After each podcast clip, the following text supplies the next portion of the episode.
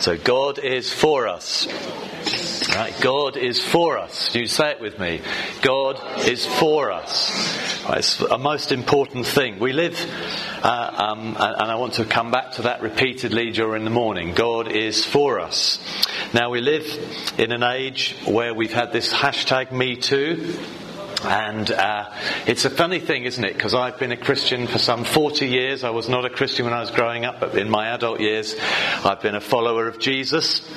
And in that time, people have really complained that the Bible is, uh, gives us lots of rules and that's really oppressive and takes away our freedom. We don't want all these rules. And, it's, and, it's, and Christians are really intolerant because they have these rules. But it turns out that, um, that actually people want rules, right? They don't want, they want it to be made clear that men are not free to touch a woman's bottom or something like that, yeah? That's why we have this hashtag Me Too.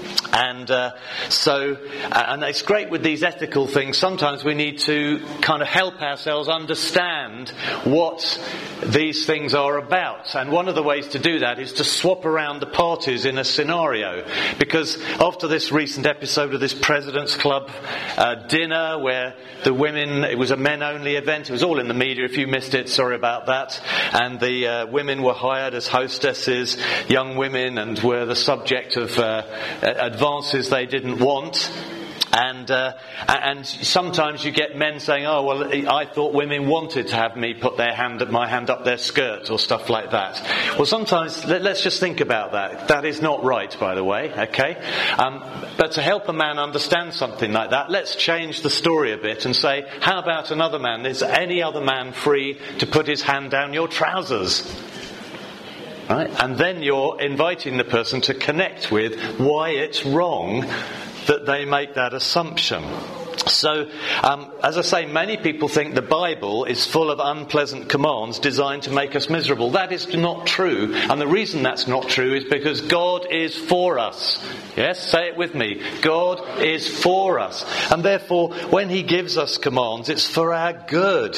So I want to propose that the Bible tells us above all that God is for us, and once you realize that, it enables us to embrace, not, not just to realize it, but to really get us into our knower that God loves us, like He's been telling us this morning, that He's for us, that He is good.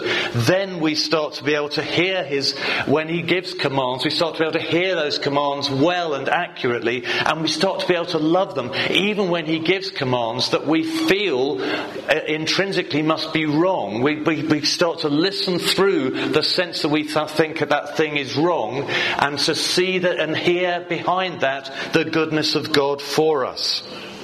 So I want to read a passage that's in 1 Peter. It'll come up on the screen if you don't have a Bible. And it's to do with husbands and wives, so I think it has wider application.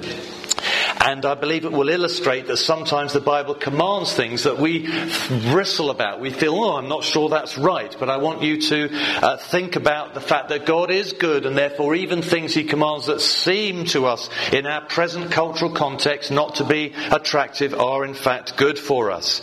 This week we've celebrated a hundred years since most women were granted the vote in Britain. That was a great step forward ago. Uh, I believe a good thing. And, um, and before before that, not long before that, people, women in Britain were, if they got married, were more or less like the chattels of their uh, husband. But if you go back 2,000 years, that was definitely the case in Greek and Roman culture. That a woman was belonged to her father before she was married, and after she was married, she belonged to her husband, and that meant something. Let, let me illustrate what that actually meant in the laws of those ancient cultures. That meant a father could actually kill his daughter with impunity. That's how much a daughter belonged to her father. And similarly, a husband, he could be displeased by his wife and kill her, and that was, could be done with impunity. That's the sort of situation that existed in the ancient world. And I, I, and I don't think that's a good situation. And we uh, need to read, understand as we come to Peter here, because in that culture, a woman couldn't have her own opinions. What her husband said was binding law. And uh, what we then find is Peter is addressing a scenario where the apostles were going around the Mediterranean world and spreading out into Africa, going across into India. We know many apostles went in all directions, although the Bible only records what the apostles did coming towards Europe. And they were preaching Christ, and people were turning to Christ from other religions. And, uh, and what sometimes happened was that a man was converted, but not his wife. But in that cultural scenario, when that happened, he started going to church and his family came anyway because they had to. But what about that situation where a woman turned to Christ but her husband did not? Imagine that scenario when you're in a culture like I've just described. And Peter here addresses that very scenario. So he says, reading from verse 1, Likewise, wives, be subject. It says likewise because he's gone through a whole series of situations where he's saying slaves be subject to your masters and that people in general need to be subject to the governing authorities in a country. And so he says likewise slaves be subject to your own husbands so that even if some do not obey the word, they may be won without a word by the conduct of their wives when they see your respectful and pure conduct. Do not let your adorning be external, the braiding of hair and the putting on of gold jewelry or the clothing you wear, but let your adorning be the hidden person of the heart with the imperishable beauty of a gentle and quiet spirit, which in God's sight is very precious. And then verse 5 For this is how the holy women who hoped in God used to adorn themselves by submitting to their own husbands, as Sarah obeyed Abraham, calling him Lord, and you are her children if you do good and do not fear anything that is frightening. Once again, picking up a theme from this morning about fear. Verse 7 Likewise, husbands, live with your wives in an understanding way, showing honour to the woman as the weaker vessel, since they are heirs with you of the grace of life, so that your prayers may not be hindered. Father God, I want to ask that light would flood into our minds from your word because I believe it is a good word given by a good God who is for us. In Jesus' name, Amen. amen. Now, I was not brought up as a Christian. And uh, I want to say that I always believed in some sort of God, but I believed that God was against me. I believed that God was trying to trick me, was trying to do me down, was trying to get one over on me. I was not instructed in that. That's just something I implicitly came to. I think it was because I, well, I wasn't taken to church. I received very little religious instruction. What I did receive, I rejected, and I could just see the world seemed to be quite an uncomfortable place place, lots of bad things happened, so I thought whatever higher power was out there was out to get me. And that meant that I, I did actually quite often pray to God, but I used to pray for the opposite of what I wanted because I thought that God was against me, and therefore if I prayed the opposite, I might get actually something like what I really wanted. Now you might think, how weird is that? But that is the, that is the gospel truth. And, uh, and it was after I became a Christian, I was still wary about God, but I had begun to trust Him more. But I certainly, for several years, I was getting to know what this God was like, the true God that the Bible tells us about. And there's a verse in Psalm 118. Um, um, uh, well, actually, let's, yeah, Psalm, Psalm 118 verse 6, which says this in the New American Standard Version, the Lord is for me, I will not fear, what can man do for me? Right, the Lord is for me. The Lord is for me, and it's repeated, I think, in another verse in Psalm 118 in that version. This is something, this is a good verse to memorize, and in this particular version, the Lord is for me, God is for me, is a very powerful thing to become convinced about. And one of the biggest transformations that can happen to us after Christ finds us is this growing realization God is good and He is for us. He loves us and He is for for us, and therefore we can trust him, as was read by Nick in that passage um, earlier from Romans 15, a young man who read out from over here, who often reads such apt Bible passages out.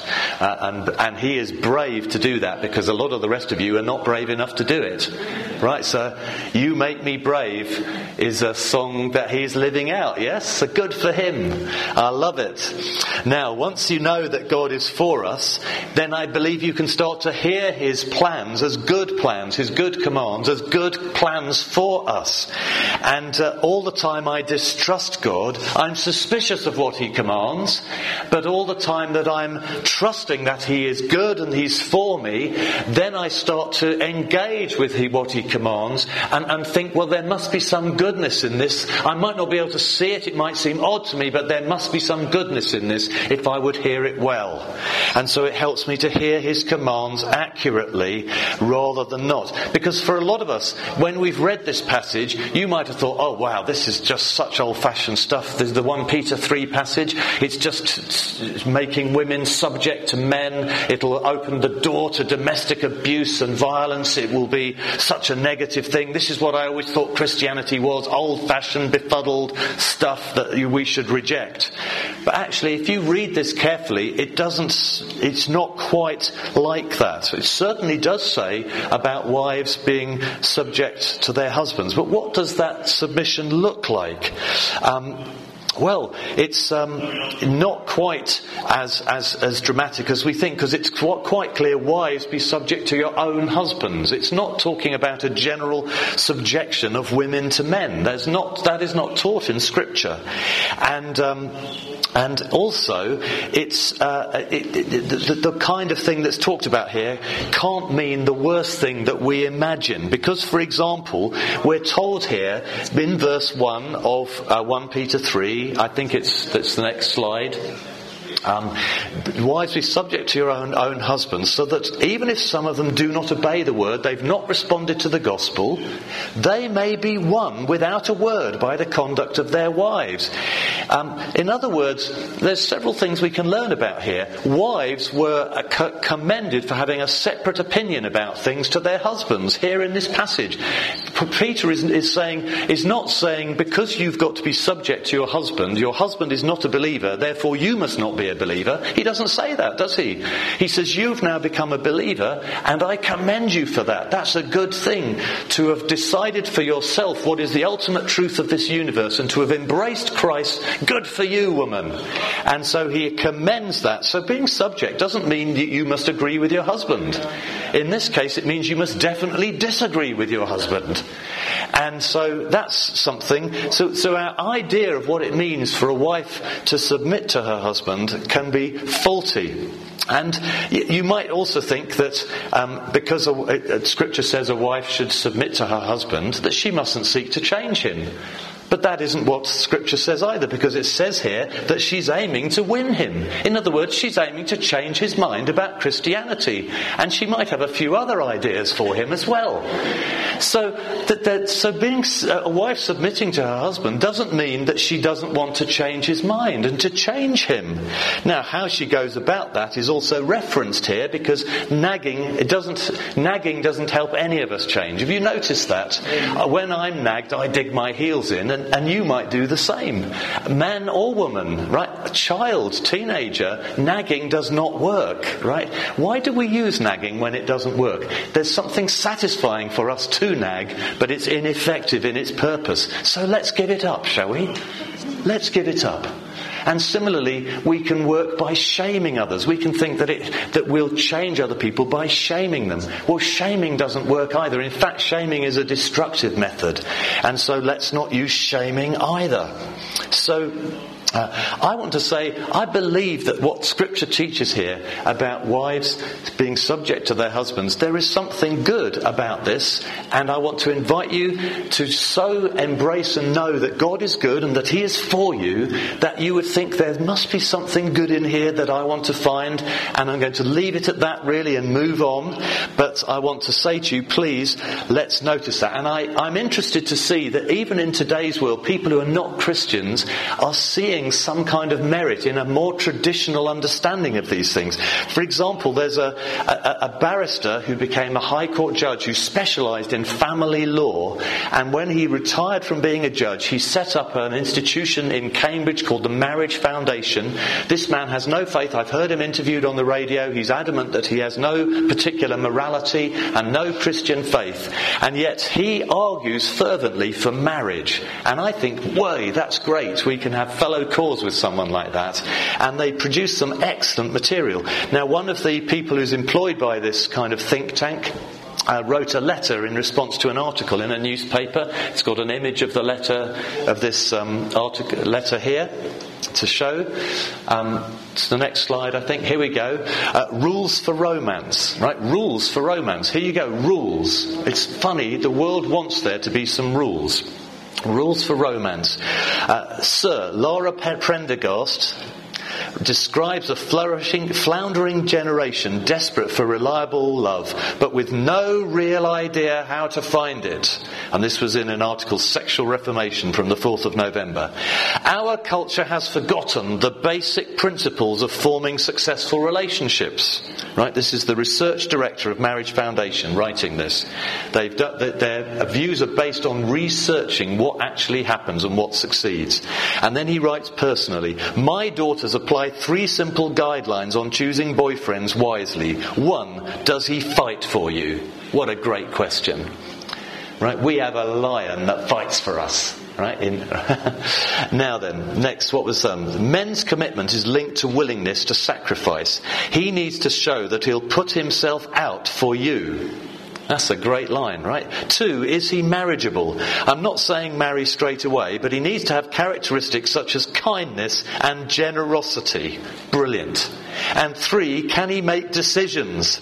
Can he commit to things and stick at them? Does he decide rather than slide? Result, four young women who are confident about their relationships and have made good choices. My guidelines for my two teenage sons be that man. Isn't that great? And uh, so that's like 1 Peter 3 in a kind of modern secular nutshell.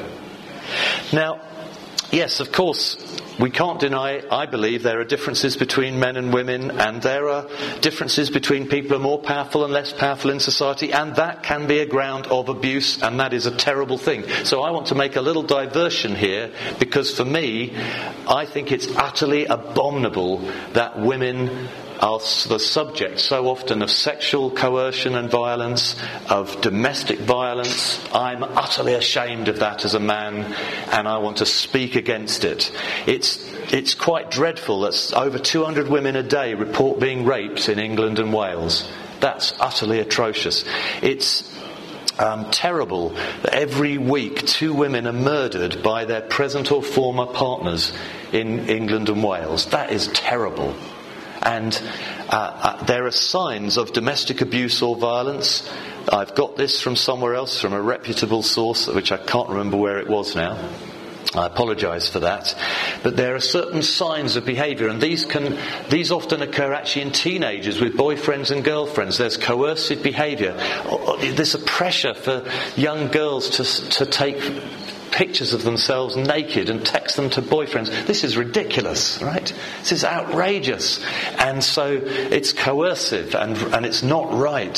So is he jealous and possessive? Does he cut her off from family and friends and try to isolate her? Is he charming one minute and abusive the next? Prince Charming then a monster? Does he control every detail of her life? For example, access to money, who she should see, what she should wear? Does he monitor her movements?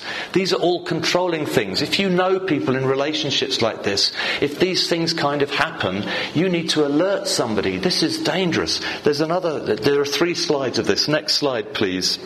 Um, thank you, Stephanie. Does he blame her for his violence? It's amazing how uh, women in these kind of oppressive situations believe they're at fault because they have been conditioned into that belief falsely by the treatment they give. Does he insult, humiliate or insult her in front of others using shaming? Does he verbally abuse her? Does he constantly criticize her? Does he use anger and intimidation to frighten her and make her comply with his demands? Does he tell her she's useless and couldn't cope without him? Third slide. Has he threatened to hurt her or threatened to hurt people close to her if she leaves? Sometimes the threat will be to kill a pet, a loved pet, things like that. Does she change her behavior to avoid making him angry and triggering a, an outburst, an attack? Does he force her to have sex when she doesn't want to? Listen, there's, I just throw these out there because um, there is some research that suggests domestic violence is more common amongst people of faith. And I think that's terrible. And I want to say that if these, these things happen, we, we do not support them, and, if, and this is wrong. This should not happen. These things are um, shameful, and uh, we, we should speak out and speak up and put a stop to such things. So, that's a little bit of a departure. I want to get back now. Once you know that God is for you, if we know that God is for you, how does that start to appear in the way we live? Because all true, uh, when we love God and we believe in God, it starts to affect the way we live. So, um, uh, the, the, the, I'm going to take several things from the passage here. If we go to verse 6 of the passage, I think it should be the next slide if I've organised the PowerPoint well, Stephanie. Apologies if I haven't. Uh, it says there in verse 6 that, that, about Sarah obeyed Abraham, calling him Lord, and you are her children. In other words, you're like her. Uh, uh we got verse 5 as well, haven't we? These are the holy women who hoped in God. To hope in God is only possible if you believe that God is good and God is for you. Because you wouldn't hope in God if you didn't believe He was good and He was for you. Alright? So, the very foundation of this, the very foundation of it, and, and, and really don't try to attempt it, uh, or you'll never probably succeed in following, well, I think you will not succeed in following Christ if you don't get to know Him and what He's like. That He is good and He is for us. And so uh, it, it, the commands are there, but the commands need to be heard through this. You must get grounded in who God is and know Him for yourself. Know this love, actually receive this love to live this out. So these people, these women of the Old Testament that Peter's referring back to, who um, hoped in God, right? They hoped in God. They, those people, we then learn the end of verse 6, they, we, we are her children. We're like those people like Sarah, the, who was married to Abraham, if you remember the Old Testament. They do good, right? If you know that God is for you, that He is good, then you start to do good because that's what you are like. You become like that. I remember a couple I married years ago when I was on staff at the Coign Church, and he was a Leeds United supporter. And as a result, she became a Leeds United supporter.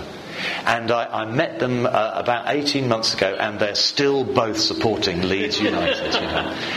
And so when you when you love somebody, you start to love what they love. And so, because God loves doing good, we love to do good. And, and actually, we're released to do good because we know He's been good to us and we have a confidence He will be good to me again tomorrow. And therefore, I'm set free to be good to other people because I don't feel the need to, to hoard what I have already because I'm fearful I will have nothing left. So because God is good and He's for us, we're not passive, but we're able to take great initiatives, like take those children out bowling or start, you know, eat well, spend less, or do go out with healing on the streets. So that's one thing. And then the next thing it says that those, we're, we're her children if you do good and do not fear anything that is frightening coming back to the fear thing. We do not fear anything that is frightening. Literally, not fearing any intimidation. No, I, I realise that because human relationships are so often broken, and maybe in your history there's been abuse. There's been abuse from a father, there's been abuse in marriage, there might be divorce, all kinds of things that have got messed up in our lives. And, um, and then we can read a passage like this and almost start to fear, oh no, maybe I'm not acceptable to God. I want you to know that whatever our history, We're not made right with God by our history, but because of the goodness of Jesus Christ. Yes. And therefore we're all on the same book. We all have a history that we would be embarrassed to come and report at the front, most likely. But that's been put behind us now because of the goodness of Jesus Christ and the gospel of God, which is grounded in the fact that God is good and that God is for us. And therefore he has acted to rescue us. And because of that, you see, if you have had some terrible experience, if you're in a situation which is oppressive or you've got a memory of one and which brings a dark cloud of fear and of oppression, I want you to know that was hell touching earth and that was not God's will. Because God's will is that, is that his will would be done on earth yes. as it is done in heaven, that heaven would touch earth. And that is his heart and not that hell, hell would touch earth. So we, his plan is not that, his plan is that we would live without fear. It's God's plan. It is not God's plan that you would live in fear. Now there's a kind of reverence which is appropriate towards God and a good thing, but a craven fear that entraps us and that is controlling, that is not his plan for us. Now, I don't know about you, but in my experience, I can't really stop the feelings of fear coming. They just kind of arrive. So because they're emotions, and the emotions are not directly in our control. So the question I would say, don't feel guilty about feeling fear, because emotions are not something we should feel guilty about. But we should always wonder, why did that emotion come up? It's a great question to detect the emotions you're feeling and to interrogate them, to say, what, what, why am I feeling that? To look behind that. What, what's going on inside me that that has suddenly flowered in my life? Because there are emotions that reveal something that may be wrong, a, a misbelief that we have, a, a, a, gap in our trust of our Father God, which He wants to fill so that we wouldn't be subject, say, to that fear. And, uh, but in addition, I do think that when I've ever heard kind of military heroes uh, interviewed, they, they, they don't say, oh, I, I was scared but I still acted. That was the difference. They were scared, but they did something. We can be paralyzed by fear, but under the power of the Holy Spirit, I think that we can face fear and step out anyway. And that's why we sing, You make me brave. I can step out into that new thing. I can step into the, that deep water. Uh, it's a meta, it's, it's picture language, isn't it? I mean, I actually do find water a little bit scary. In fact, I went through a whole period as a child where I really wouldn't go into the sea. But I sought prayer and I will go into the sea now, but I couldn't really tell you that I'd like to drown, right? I, you know, on that pecking order of how, how you'd like to die, drowning comes down the list for me, right? So I'm not keen on water. Maybe you don't think like this, but there, um, and I don't get to choose, do I? But, um, Sorry, I'm getting distracted by myself there. but we, we, it's that, at that moment of fear, we can choose whether to let the fear control us or to remind ourselves, no, there is a lion on the throne of God there is a lion, and, uh, and the righteous are as bold as a lion, the yes. scripture says. And I, am not righteous. Oh, but wait a minute, I am because I've been given Christ's righteousness. He's yes. clothed me with Christ's righteousness. Therefore, I should stop disqualifying myself, and I can be righteous, and I can be bold as a lion. Now, one of the Old Testament passages that particularly speaks about wives is in Proverbs 31. It's a very famous section in which a sort of model wife is described. And in that script, there's a, I've got the overhead, Stephanie. It says of this model wife, she's clothed with strength and dignity. Right? She's clothed with strength and dignity. Now, yes, there's weakness in us as well, but we look to God to make us strong. Right? The joy of the Lord makes us strong and we will have his joy when we realize he's good and he's for us right and uh, and then it says she can laugh at the days to come I, I, it's just so good that isn't it I, I, love this verse she can laugh at the days to come laughter is a is, is a is a weapon that destroys fear Because fear will, won't let you laugh. But when you laugh, fear finds it very hard to hang around. Right? Laughter. We, we, we can laugh at the future. Yes. Right? You might think, well, you don't know what I'm facing, Andrew. Well, I face stuff in my life too. And yes, I know it's hard. And I'm not saying this is necessarily easy. But there's a place we can go to in God. Isn't this the life you would like? Isn't this the life you would like? A life where you laugh at what's to come. Right? You laugh at what's to come. Because, and that's why we say, it's one of our values as a church that we will be brave. We will go for things. We will venture out. We will get out in that deeper water. We will go after God. We'll go after obeying God. We will go after bringing justice in our community. We'll go after bringing compassion and uplifting people. We'll make big asks because we'll think if we make this big ask, who knows what might happen? And wonderful things can happen. And that's what people so often come and testify about. You know, at the front here on Sunday mornings. So this is for all of us. But I think, I think it can be particularly for, for, for women to encourage you. Don't, don't succumb to fear. Right? It's not your, not your calling.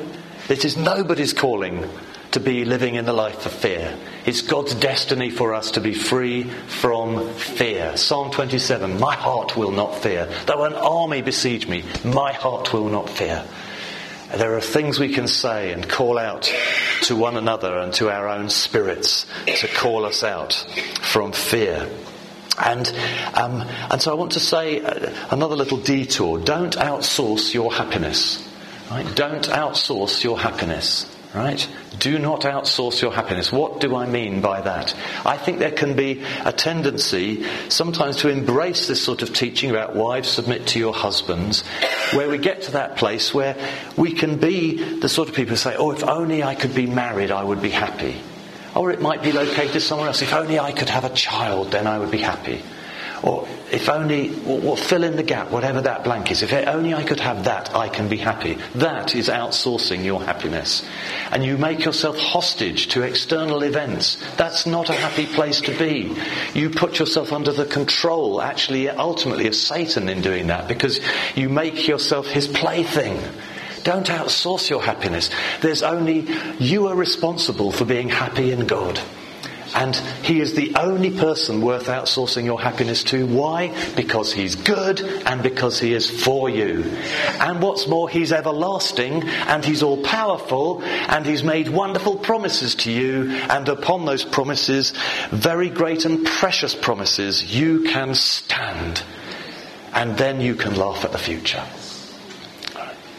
So this is what is uh, available to us. So um, please don't outsource your happiness. Then, another thing, once you know that God is for you, you're free to be able to honour others, which we've also had talked about this morning. Pradeep referenced honouring his dear wife Kavitha here. And it's so good for us in marriage to do honouring. But it's actually a good thing. It's another one of our values as a church that we are honouring of others.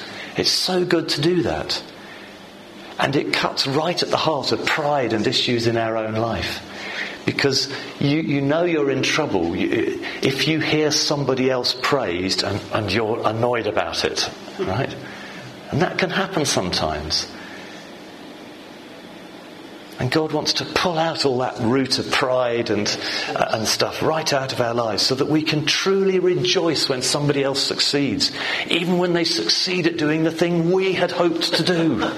Right? Because that's when it really cuts. When they got there first and we'd been hoping to get there first. You know, it might be even running up that hill as a child and the other child got there first. Uh, but what's your hill now? You know, what's that thing now? Do you know the race is never really against other people? Right? We're not racing against one another. We're, we're just racing with our Lord. And we're, in a sense, we're just trying to be the best to, to, to actually fill out the shoes He's given to us. We're not trying to fill someone else's shoes. We're trying to fill the shoes that He's given to us. And He's egging us on. He's cheering us on. He's not trying to trip us over. He's not trying to trick us. He's there, a good, good Father, calling us forward, and He's for us. and all his commands are good and true. So let's be great at honouring one another, as Nathan did this morning for those who serve setting out chairs. It's so good to, you know, maybe you have children in children's work here in the church. Do you go, go to those children's workers and say how much you're grateful you are for what they do for your children? Go, go to your child's teacher at school and thank them and encourage them.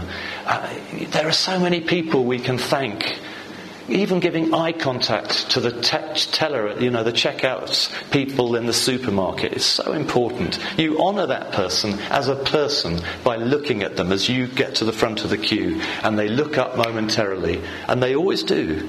They always will look up to look you in the eye. Well, that's my experience. And are we looking at that moment? Because we honour them as a person rather, otherwise you might as well have a robot there, mightn't you? And I want to tell you, I find the person a lot easier to deal with than the robot. Have you tried using those self service checkouts?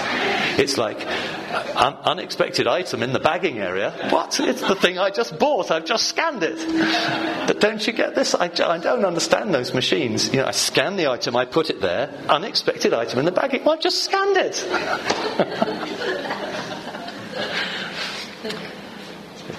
So I, I like the automation, but I'm afraid I generally choose the person. And they have eyes. It's a person. And Peter draws attention. It's a bit frightening, this, isn't it? You know, that if you are married and you're a man, and so that means you're a husband, you need to watch out about honouring your wife because otherwise your prayers won't get answered. I mean, that's pretty severe, isn't it? it tells you how important God thinks it is that we honour one another. How we treat one another is so important to God. You might be praying a prayer that's ever such a good, holy prayer, but it just gets put at the bottom of the pile. It's, it's left in the, the in tray. All the while, you do not speak well of others. Maybe that's why your prayers aren't being answered. I don't know.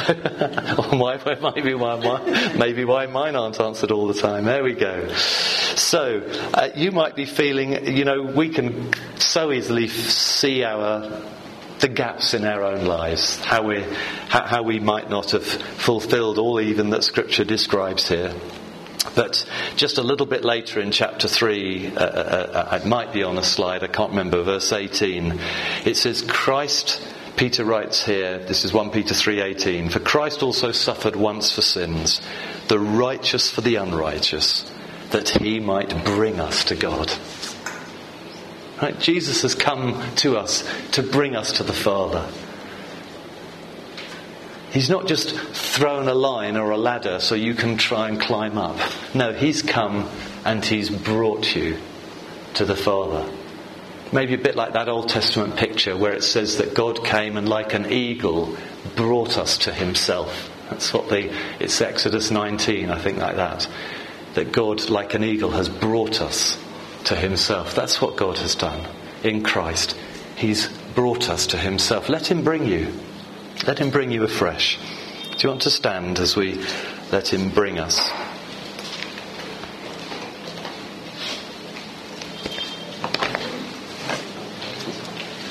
Maybe the band would like to come up. Oh, they're on their way.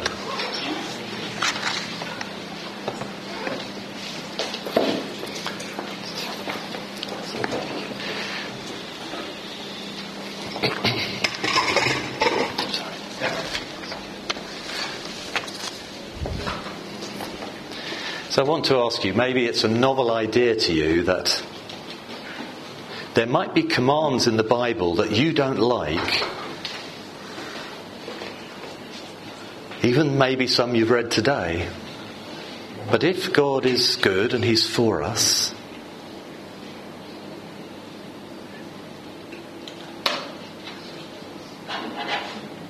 you could come to God and say, oh, Sorry, Father, I find this command very difficult, but I'm willing to understand how this command could be good.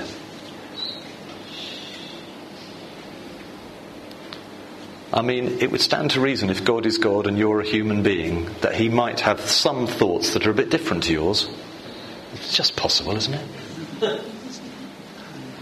So, so let him be God and come gladly and and become so assured. And for those of you, if you have still, if you're living all the time in a place of not trusting God as good and being for you, Father so wants to set you free from that. He's been speaking all morning about the fact that He loves us. And that's to bring us to a place where we trust Him so more and more and more, and therefore can respond to Him completely and let Him be Lord. And gladly let Him be Lord and embrace every one of those commands with joy and find the goodness that is in every one of them. Because there is blessing and goodness in every one of His good commands. In keeping them, there is great reward, it says in Psalm 19. In keeping His commands, there's, there's great reward. You want that reward. And maybe it's the fear that's that sense of the fear, laughing at what's to come. God wants to renew, uh, set you free from fears.